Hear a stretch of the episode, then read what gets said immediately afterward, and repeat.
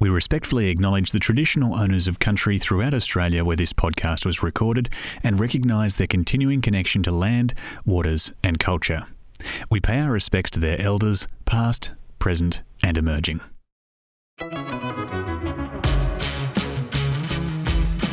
Hi there, I'm Daniel Moore, and welcome to season three of the Hearing Architecture Podcast, proudly sponsored by Brickworks. We're going to start off this season of the podcast by continuing our collaboration with the Asia Pacific Architecture Festival, otherwise known as APAF. The theme of the festival this year is Cooperate, Co Design, and Coexist. And in this episode, we're focusing on the word cooperate and how architects can work well with their client, project team, and even the government to create something truly extraordinary. Our guests in this episode are Tracy Skowronek and Steve Phillips from Purcell Architecture, with offices based across Australia, the UK, and Hong Kong, who worked with Herzog and de Meuron, Rocco Architects, and the Hong Kong government to revitalise the heritage precinct called Tai Kwun Centre. Let's jump in.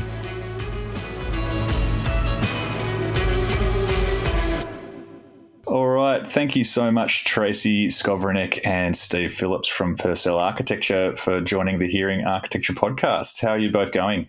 Very well. Very well. Yourself, Daniel? Yeah, I'm going okay today. It's uh, pretty bright and sunny out there, so it's uh, not too great to be inside, but it's better than when it's you know horrible and rainy outside. So I'm happy that we're all we're all going well. So we're having you on the podcast today to talk about cooperative design, cooperating with other architects, cooperating in big teams to create a result that might not be able to be achieved by just one group alone. And the example project that we're going to be talking about today is a whopper. It's a great project in Hong Kong, the Tai Kwun Centre. So before we get started into, into some of those details there, do you want to give our audience a little summary of the project and where it took place and the, the people who were involved. Okay, Tai Kwun, full title, Tai Kwun Centre for Heritage and Arts, is, is based in Hong Kong. The project is the revitalisation of the former Central Police Station compound, which was a decommissioned site in the heart of central Hong Kong. The project was a international collaboration between a, a number of architects, including Purcell, Herzog de Meuron and Rocco Design Architects. The project was funded by a joint venture between the Hong Kong Jockey Club and the Hong Kong government. It was a iconic project here uh, in terms of new design in a heritage context. Yeah. So there's a lot built into this project that makes it such a high profile project for, for everyone who was involved. So, in terms of the collaboration there with the multiple stakeholders, did you want to take us through what Purcell's involvement was and how things were arranged between the architect, the government, and the stakeholders? So, from our side, Purcell first became involved with regard to the conservation management plan for the site. So, that was published in 2008 and provided really the basis for the understanding what was significant about the central police station compound and why and what the opportunities for development were. This sort of guiding document provided all stakeholders, government, the public, public and private institutions, the Hong Kong Jockey Club and its entire project team with a structure and framework in which to operate and to really articulate the thinking to move the project forward. In terms of the, I guess, the, the collaboration, a proposal had already been pursued for the site, which was fair to say commercially driven. This obviously met with a good deal of criticism and was subsequently abandoned. But in 2007, the Conservation Management Plan, the Hong Kong Jockey Club realised that was needed and it determined essentially how the, the team would, would really move forward. So Purcell was quite a large architecture firm. Was this based on some work that Purcell had previously done in Hong Kong, or was this the first type of project where Purcell was working on, on, on a project of this type?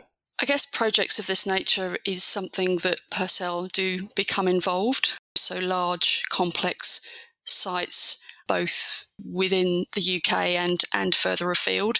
It was our sort of, I guess, first venture into Hong Kong and the reason that we established a studio there and continue to practice as an architectural practice with, within Hong Kong. Yeah, I think that the story goes in terms of our involvement was one of our senior partners at the time had been lecturing on the conservation course at the Hong Kong University. And I think this was heard about by somebody at the Jockey Club, and they approached us just before Christmas 2007. And I think our partner was the very first to respond. He'd almost responded with a proposal before New Year. And I think that enthusiasm was something that the, the client really appreciated. And I think the, the rest is history. So having having accepted a fee proposal at the end of um, 07, the, the team began to be established back in the UK two or three individuals initially came over to the legwork of the conservation management plan. So, really, the archival research. So, a team were based here uh, in terms of uh, recording the buildings as well as um, using the different sort of government repositories in terms of obtaining the sort of the background and the long history dating back, you know, some 170 years so having sort of collated that, the team went back to the UK to begin preparing the plan. And then following that, I think that the CMP was published in um, mid 2008 after a period of, of review and digest, I suppose, by the client. We were then commissioned as the conservation architect to sort of oversee from, you know, concept through to construction stage so once that was secured, uh, I think that was really the catalyst for saying, you know, well, this is a fantastic opportunity for Purcell. You know, we, we really need a, a local presence. So we began to, you know, explore the opportunity to put a small team out here. And I think that sort of really stemmed from about 2008.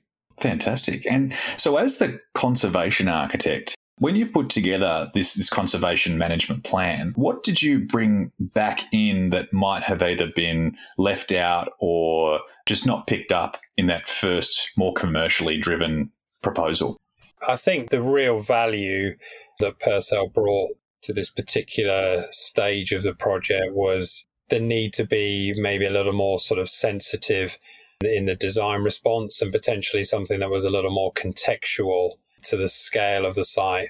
Hong Kong is very dense, it's very high rise, but actually the site, you know, was a significant departure from that. You know, it's it's a cluster of of low rise, somewhat domestic institutional buildings that are more typical across other colonial locations. And I think our research and understanding for how the site worked, I think was also key to sort of driving that response. So we really identified that the two large open spaces, the parade ground, which was predominantly used by the police force, and then the prison yard, obviously by the by the prisoners. You know, those two key large open spaces were pretty unique in what was a really dense part of the city.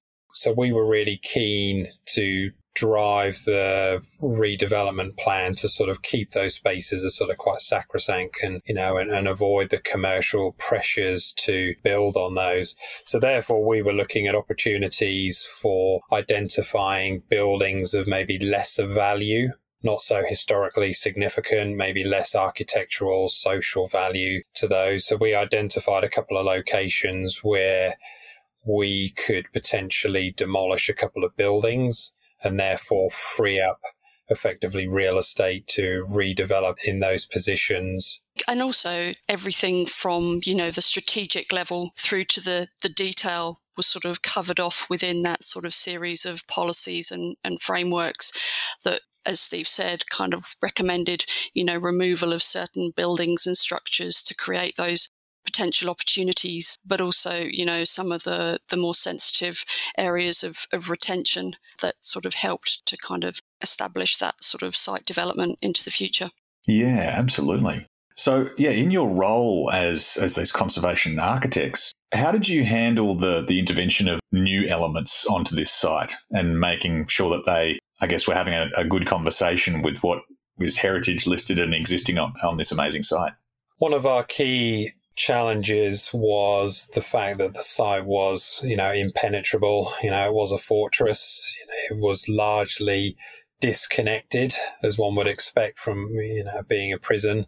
And therefore, for it to really be successful, uh, it was it was quite early in the design process where you know solutions were needed to re-embed this type of site into you know the urban fabric and therefore opportunities were sought to connect at different portions of the site to the street network potential for new openings to be formed to create those connections you know and then probably the most successful one of those was the connection from the mid-level escalators, which in itself is, you know, quite an important and iconic feature within Hong Kong. So the decision to connect to that bridge and, and form a connection into the site was, you know, has been justified many times over by the fact that it's become almost the, the, most popular and frequented way into the site. Well, that's yeah, that's got to be such a huge, a huge problem to overcome. Where you had an, an existing building where it's about trying to disconnect people and and not make people connect, and you have been tasked with making sure that this building can have really great transitions and right across the site and visibility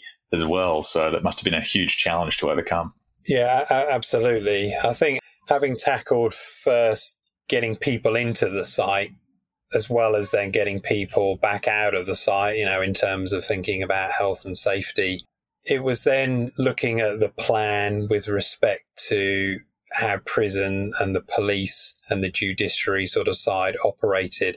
So, as you can imagine, there was quite a lot of separation between the different uses of the site as it was constructed. So, you know, over many years of evolution, different forms of security were added you know, and we needed to really sort of understand that evolution to be able to sort of appropriately unpick it. So having having understood how these different spaces, you know, were formed, were separated, what we needed to do is look at opportunities for re-establishing or creating new connections between these spaces and, and the different uses and the different types of buildings. So what was quite critical was to look at an opportunity to connect the lower portion of the site with the upper portion of the site, which also had challenges with respect to topography, you know, and significant sort of changes in levels. So working alongside the design architect, there was a really bold decision to create a single sort of passageway that went through three heritage buildings alone to connect these upper and lower levels, you know, and that was probably one of the most boldest moves, I think, on the project. And at the time was probably one of the most boldest moves in heritage conservation in the city, you know, and, and trying to obtain approval and convince, you know, the government bodies that you know this was the right thing to do. Yeah, I mean, it does sound like a, a huge challenge, and I guess you know, in the process of, of working together with, with, two other architecture firms, one over in Europe and, and then another architecture firm locally. How did you find working together as three architecture firms when you were tackling these big challenges of conservation and also creating something new? I think, sort of, whilst the concept of international architects collaborating with local executive architects is, is obviously a long established practice, I think bringing in three architects, particularly a conservation architect, was unique at the time in Hong Kong. And particularly since conservation in Hong Kong was very much in its infancy, but really sort of when the rubber hit the road and, you know, the, the teams had sort of those boots on the ground kind of to during the design, development, and construction phase, it really did sort of work for a more collaborative relationship with all parties of the project team and also the client team to be having those, I guess, robust discussions, but also with the same forward outcome, really, as a team to kind of, you know, really sort of put this site back on the map in, in Hong Kong and, and integrate it into the city. Yeah. And how did you work together to visualize that so that you could all make sure that everyone's proposals and ideas were getting shown and recognized and, and so that you knew you were all pointing in the same direction? I think in terms of the, the collaboration working with the three architects, I think as Tracy mentioned earlier, there, there were boots on the ground in Hong Kong. So both Purcell were based here as, as well as Herzog and de Meuron. And actually for us at the time when we first started working here, we actually were based in, in Rocco's office. So, you know, we, we really had a very close relationship with them. And I think in terms of then the design development, we really advocate uh, an iterative design process. So we work very closely with both the, the Herzog team in Hong Kong as well as the team back in Basel, looking at all the design proposals with respect of, you know, an overall site master plan, as well as looking at the design per its sort of compliance with the conservation management plan and the policies and the, and the framework that we'd spent, you know, the previous sort of year developing. Wow. I mean, it's just, it sounds like because of all of the complexity, the, the amount that you all had to research and understand the site must have been phenomenal to be able to jump from one space to the next and all be able to, to stay on the same page, which is just so, so impressive. It was very much a, a shared journey. Yeah. yeah. And I think, I think the project always had a vision statement. And I think the vision statement was to attain, you know, UNESCO recognition and I think starting off on, on that foot, you know, and, and sort of setting that foundation that achieving a UNESCO award status, you know, there's almost a, a, sort of a methodology that you need to sort of go through. And the framework of that, I think, as, as Tracy mentioned, is really about research and understanding. You know, if, if you put that sort of legwork in to start with, understanding the site, you know, it makes it a lot easier to make the decisions going forward and, and you feel that you're able to make really informed decisions because you really do understand and, and have that background knowledge. Certainly, in terms of the technical quality of the restoration work, you know, in terms of standard setting on an international level, and you know, really ensuring that sort of authenticity and integrity of, of the historic fabric with those sort of new innovations and interventions, I think sort of was a great outcome really of the project. Absolutely. And it sounds like because you had a, a, really defined goal of trying to achieve UNESCO listing, that then you would have to work quite closely with the government body who handles heritage in, in Hong Kong. What was that relationship like, and how easy was it to coordinate with a heritage government body? I mean, for us, it was a new venture. You know, it was our first project in Hong Kong. We didn't know the government. We hadn't worked with the government. So, know, in some ways, you know, that was quite a, a daunting sort of proposition. But I think part of that journey was made easier by the local architect. You know, we, we'd obviously managed to develop a very quick rapport with them, you know, and, and they were able to sort of work in a, and support us through that sort of statutory journey. In terms of working directly with the heritage body, the Antiquities and Monuments Office, as it's called here, I think with our experience from the UK in terms of working with, you know, English heritage, historic England and, and you know, and various different local sort of conservation bodies, I think we sought to bring that experience to Hong Kong with, Hong Kong being, as we've said earlier, you know, heritage conservation was was in its infancy here. You know, we were able to sort of bring a lot of, you know, the UK's more sort of tried and tested approach to here, and I think one of the things that we sought to bring to the table was more of a sort of a risk based analysis of things. Hong Kong only, you know, has a significant and quite stringent building code which is to be expected given the nature of the construction here. So we were faced with a proposition that we needed to design and integrate, you know, modern building codes into low rise buildings, adopting a code that's predominantly developed for, you know, multi story design.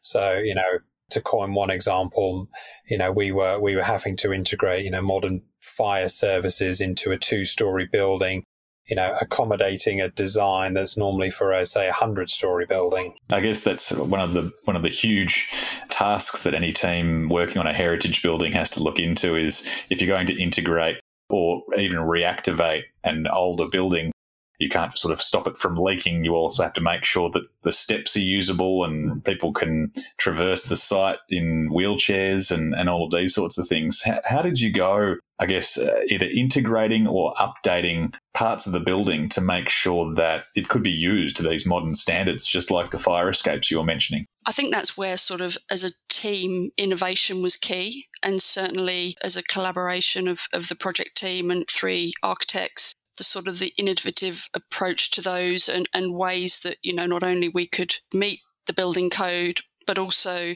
ensure and protect and retain the heritage values of the site was critical, but something that as a collaboration, we were all sort of, I guess, on the same page that wasn't necessarily going to be a textbook response to some of the, the challenges that were presented. So, you know, it was I guess, through that regular interface with the architectural team, but also the statutory bodies as well, that enabled a, a shared understanding and approach to kind of develop some of those interventions and ensuring that the site is accessible and also the other aspects in terms of fire and servicing was maintained. Yeah, I think one of the key things we definitely had to look at was this apparent sort of conflict between heritage significance and the need to upgrade the buildings to modern standards. The government or the heritage body were particularly keen, or the, or the default answer was, you know, we need to preserve as much as possible, which was naturally potentially, you know, which was naturally in conflict with needing to integrate a whole load of new amenities from lifts, from toilets, building services, as well as accommodating, you know, a number of updates to the space to just simply be able to accommodate, you know, the change in use. You know, we're going from offices to retail to F&B, which, you know, naturally needs quite a lot of infrastructure to facilitate, you know, installing sort of commercial grade kitchens and the like. So I, I think one of the key decisions was to undertake like a building feasibility study so it was to look at the space planning of the buildings as existing versus the historical significance of, of different spaces. So we looked for opportunities to potentially position the bulk of the major interventions that particularly took up space, like toilets, into areas of, of lesser significance yeah, I mean, because there's so much involved in this site. How did you decide on what was going to be included or restored and, and the mix of use in all of those amenities? Again, I think for this one, it is back to the, the, the project vision. I think that this area of Central sort of had identified that there was a bit of an absence of sort of arts and, and culture at the time. So I think it had been identified that there was a need for a like a modern art gallery, museum, as well as, you know, a sort of an auditorium and, and theatre space. So they really set the foundation for what the new building use needed to be. But in terms of really the sort of the heritage spaces, so we, we were left with 16 historic buildings that were predominantly either residential before, you know, barrack accommodation, superintendent's houses, as well as the police station and, and a number of offices and then into the into the magistracy and, and courtrooms. As well as then uh, up in the upper level of the site, you had a number of redundant cell blocks of various different designs. So within the original building plan, we, we needed to look at what type of uses would fit those type of spaces without needing to do a wholesale adaptation you know, the last thing that we were that we wanted to consider was to almost sort of go in and sort of gut the buildings and, and consider, you know, sort of facade retention. So we needed to sort of work within the framework of the building as it was and what type of uses would fit within those spaces or what was the floor loading capacity of the buildings and, you know, what type of new uses would fit with what we had. So working with a commercial agent at the time, we were looking at opportunities for, you know, what type of use would work in different buildings that would obtain a sufficient level of sort of foot traffic through the site. So, you know, thinking about, you know, strategic positioning of particular type of uses that, you know, that would help draw people into the site. Yeah, well, I mean that sounds that sounds fantastic. That you know the the cons- conservation architect role was so important on this project. How did you identify, you know, the different ways that you could add value? You sort of mentioned how you know it's really good to find you know what was going to make the site fire after you're finished. How did you you know try to figure out what different parties could bring to the site? I guess part of it was through recognizing where individuals' expertise lay. So it was sort of that responsibilities matrix and what that looked like in kind of the ability to offer that broader perspective to some of the key challenges, but also the solutions needed to challenge the norm, really, but also using key assessments in terms of risk to a good effect, really. Yep. So did that did the responsibility matrix involve the project team, including the architects and the client group, I, guess, and the and also the contractors as well? Did continue sort of through the design development phase and, and into the construction phase, just really due to, I guess, the procurement and the way the project evolved through that sort of earlier and later. Yeah, in terms of um, continuing on into the construction stage, I think it's fair to say that Hong Kong had never done a project of this kind of nature the scale of the, the conservation work was unprecedented. You know, there's no no other site really quite like it. And then in terms of trying to then introduce two large scale new developments within heritage context, well, again, no one had really tackled that prospect before. So one of the ways that this was set up was it was a management construction contract there was a, a management contractor who then had the inevitable task of managing, I think it was 40 plus works packages. So, you know, in the same way or in the same vein that the team itself needed a matrix to sort of outline our own responsibility, we then had this challenge of how do you demarcate between one works contractor's, you know, scope versus another so again, working with the management contractor, you know, we had to help try and identify scope sort of demarcation on every individual building almost down to every individual element. So, for example, you may have had two or three different contractors looking after, say, a balcony. So we had, you know, we had a joinery contractor looking after the handrail. We then had a metalwork contractor looking after the railings. So it became quite a complex puzzle to manage who did what and what was the split between them, and then how we then manage that through the construction stage in terms of then say quality control as well. So, you know, you, you had the prospect of one contractor doing something in very close proximity to another, and then you know the risk of them potentially disturbing somebody else's work and then the risk for sort of dispute. So, you know, we had a we had a quite a tough challenge in terms of managing that separation and in terms of, you know, how to sort of sequence work to potentially, you know, avoid conflict between contractors. I think also that was the benefit of being site based during the construction phase the sort of the the quality control as Steve mentioned but also you know the regular interface between the trade packages, the main contractor, and obviously the architects could continue live and deal with problems or interface design development as they arose really through the construction phase, which, you know, is great sort of opportunity for us as a practice to have been involved with that in such close proximity on site every day, you know, dealing with those problems as they arose. Yeah, and it seems like because of the complexity in the in the job and the amazing results that you had from working with different architects together, you've also forged a great relationship with the other t- architects that you worked with. And have you have you had ongoing work with uh, the Hong Kong based architecture firm um, Rocco? Very much so. We do continue to collaborate with with Rocco and we have had opportunities to continue to you know work with with Herzogs as well. So I think for us coming to Hong Kong, you know, it was a it was a new business venture. Um, you know, we are operating in a completely different culture.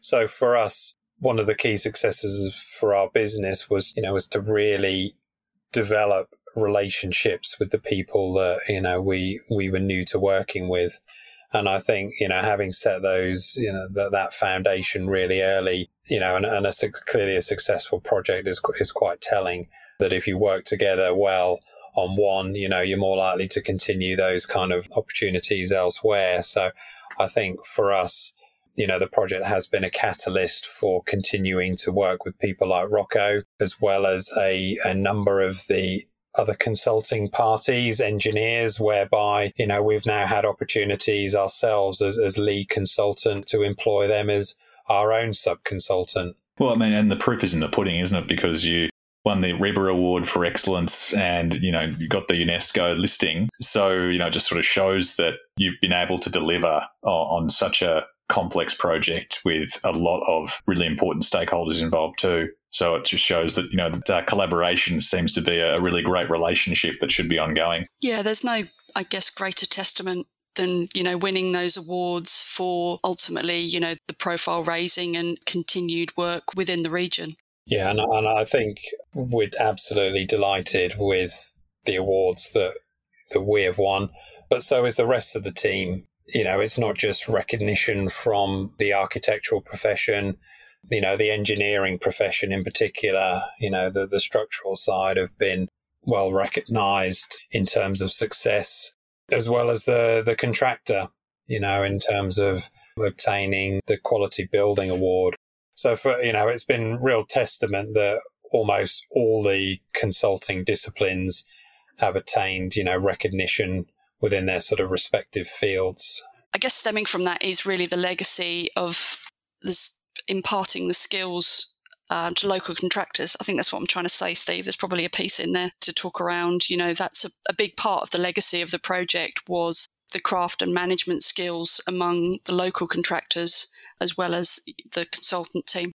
Yeah, I think we weren't starting from ground zero, I think, but uh, I think it's fair to say that at the commencement of the work on site in around 2012, there was a bit of a skills gap in the market for a number of the um, required conservation works, um, particularly the masonry and the plaster and, and sort of decorative moulding work.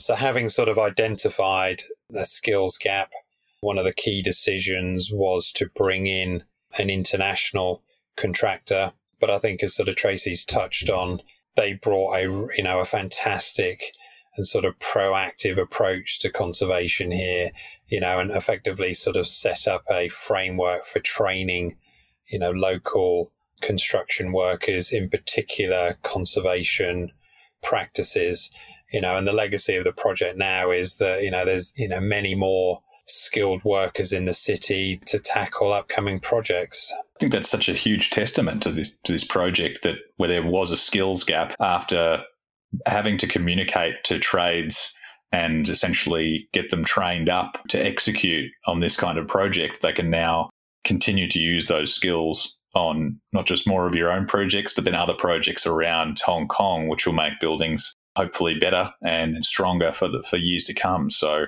that's just a you know almost like a social sustainability side of the project that keeps uh, giving back to the community. Absolutely. I mean, there were some 200 local tradespeople that were employed over the course of the project. So, you know, the ripple effect of that and that legacy within within Hong Kong is, you know, something that we're we're incredibly proud of. And with regards to, I guess, talking with tradespeople, communicating with your team, in terms of being a firm that excels with, with cooperation, how do you deal with all of the different communication styles that you must use on a project like this to make it work? I mean, the project was long duration and, you know, starting in 2008, finishing in 18. And it's fair to say that communication techniques, you know, continue to, you know, evolve over that sort of decade.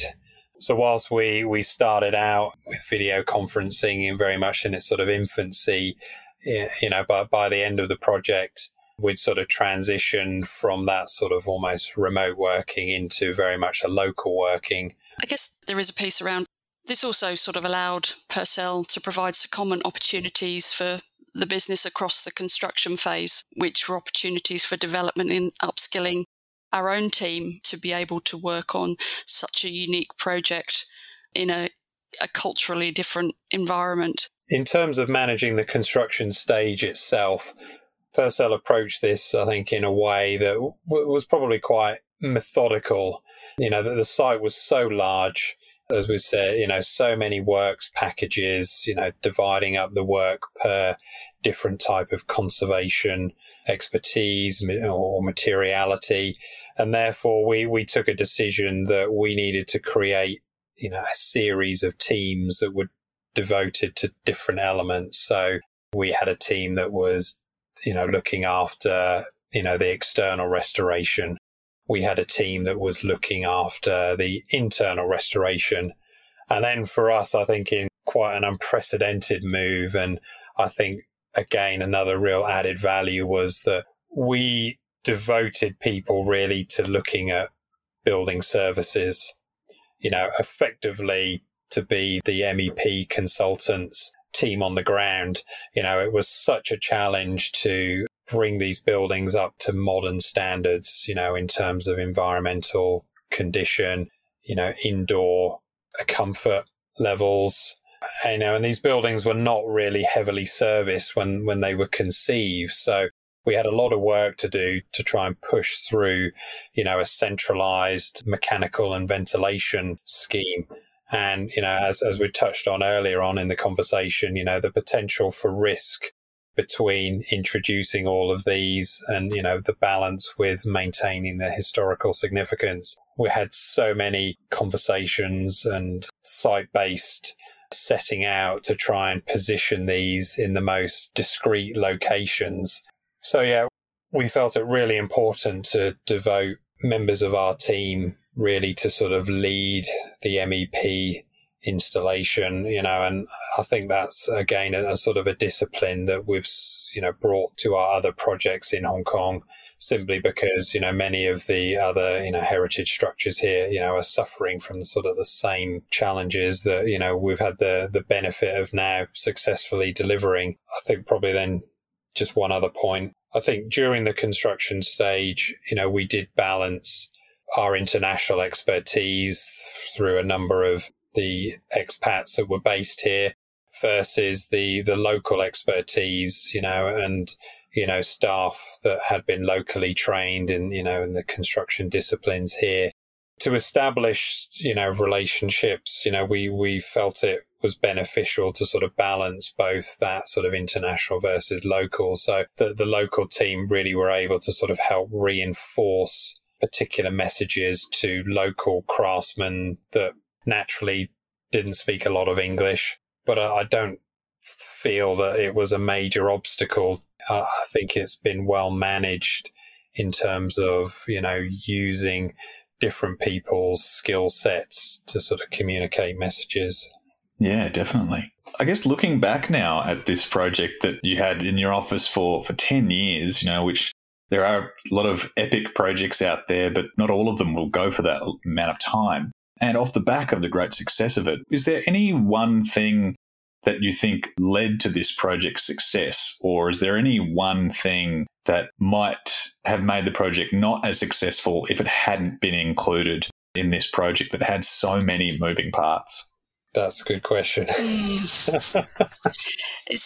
I guess Steve, one of the key successes is those open spaces, isn't it? Yeah, well, I, I definitely think the protection of the open spaces has been critical to the success of the project.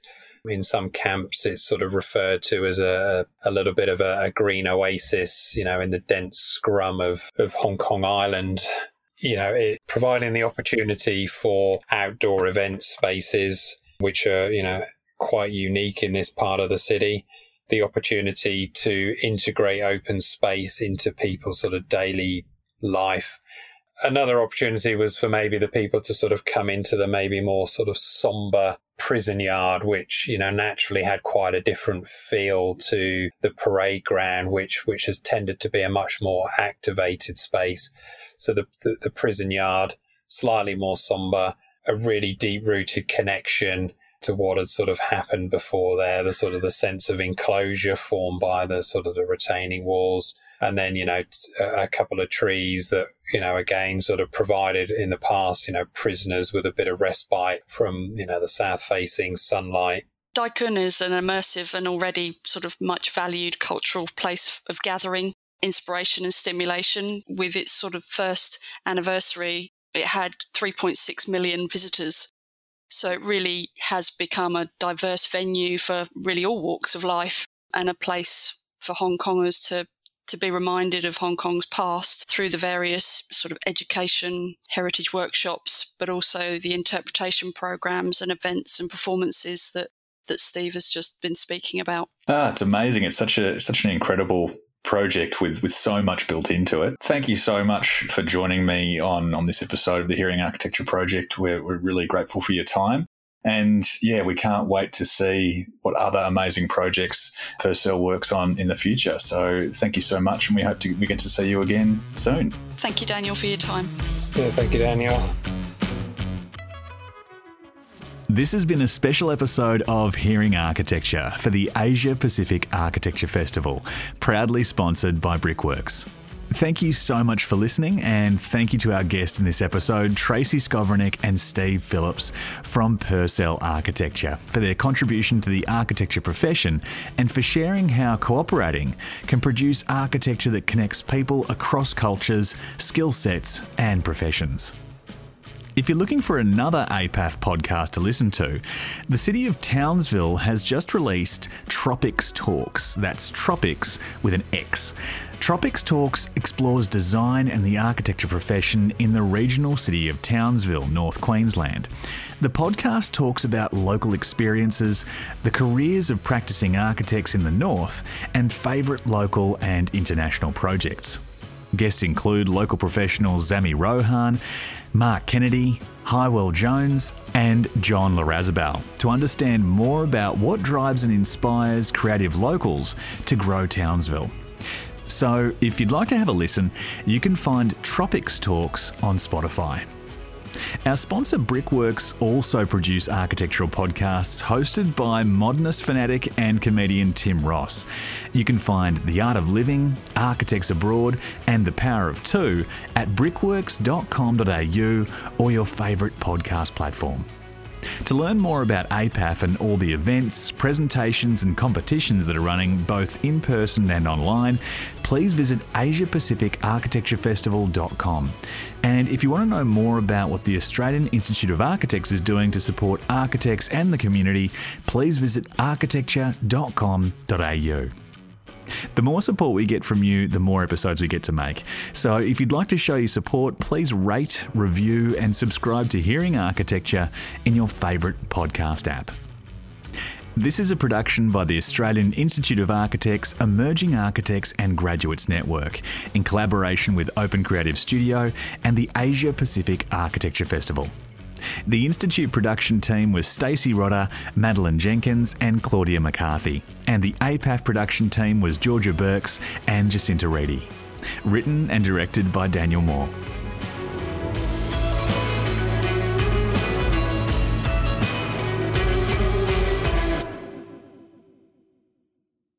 This content is brought to you by the Australian Institute of Architects, Emerging Architects and Graduates Network in collaboration with Open Creative Studio. This content does not take into account specific circumstances and should not be relied on in that way. This content does not constitute legal, financial, insurance, or other types of advice. You should seek independent verification of advice before relying on this content in circumstances where loss or damage may result. The Institute endeavours to publish content that is accurate at the time it is published, but does not accept responsibility for content that may or will become inaccurate over time.